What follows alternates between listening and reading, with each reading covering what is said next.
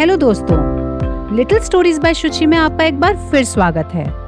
हमारे season two कहावतों की कहानियाँ में एक और कहावत से जुड़ी कहानी लेकर आई हूँ मैं। हमारी आज की कहावत है, बिल्ली के गले में घंटी।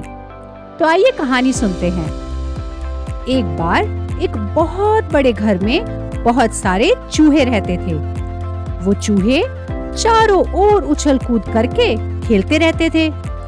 और घर में जो भी खाने की चीज़ मिलती, उसे खा के अपना पेट भर लेते थे और आराम से रहते थे। जब भी उन्हें कोई खतरा दिखाई देता तो अपने बिल में जाकर छुप जाते थे। एक दिन, उस घर में न जाने कहाँ से एक बिल्ली आ गई। बिल्ली ने जैसे ही उन चूहों को देखा, उसके मुँह में पानी आ गया। अब बिल्ली भी उसी घर में रहने लगी। अब जब भी कभी बिल्ली को भूख लगती तो वो घर के किसी अंधेरे कोने में छुप जाती। और जैसे ही कोई चूहा बिल से बाहर आता, वो उसे मार के खा जाती थी। अब वो बिल्ली रोज चूहों को खाने लगी और धीरे धीरे खूब मोटी ताजी हो गई। बिल्ली के आ जाने से चूहे दुखी हो गए थे। चूहों के मन में बिल्ली का डर बैठ गया था। बिल्ली से बचने के लिए सारे चूहे आइडियाज़ लगाने लगे और इसलिए सभी चूहों ने मिलकर एक मीटिंग बुलाई। मीटिंग में सभी चूहों ने अपने अपने आइडियाज़ दिए, लेकिन बात नहीं बनी। सभी चूहे उदास हो गए। तभी एक बूढ़ा चूहा अपनी जगह पे खड़ा होकर बोला, भाइयों, सुनो मैं तुम्हें एक आइडिया देता हूँ, जिस पर अमल करके हमारी समस्या का हल निकल सकता है। यदि हमें कहीं से एक घंटी और धागा मिल जाए तो हम घंटी को बिल्ली के गले में बाँध देंगे। जब बिल्ली चलेगी तो उसके गले में बंधी हुई घंटी भी बजने लगेगी और घंटी की आवाज़ हमारे लिए खतरे का संकेत होगी।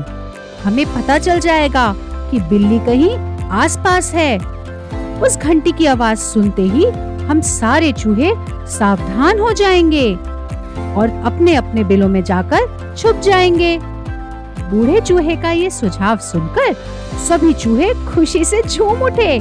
अपनी खुशी दिखाने के लिए वो नाचने गाने लगे। चूहों का विचार था, अब उन्हें उस बिल्ली से हमेशा के लिए आज़ादी मिल जाएगी और वो फिर से निडर होकर घूमने लगेंगे। तभी एक अनुभवी चूहे ने कहा, चुप रहो, तुम सब मूर्ख हो। तुम इस तरह खुशियाँ मना रहे हो जैसे तुमने कोई युद्ध जीत लिया हो। क्या तुमने सोचा है कि बिल्ली के गले में जब तक घंटी नहीं बंधेगी, तब तक हमें उस बिल्ली से मुक्ति नहीं मिल सकती है? किस बात की खुशियाँ मना रहे हो तुम सब?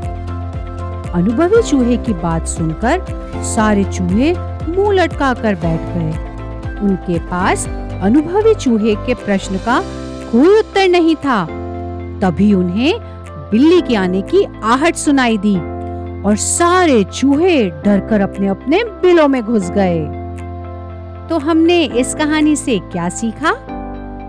इस कहावत से जुड़ी कहानी से हमने ये सीखा कि योजनाएँ बनाने से कभी किसी समस्या का हल नहीं हो सकता है। समस्या का समाधान करने के लिए उन योजनाओं पर अमल करना बहुत ज़रूरी है। धन्यवाद।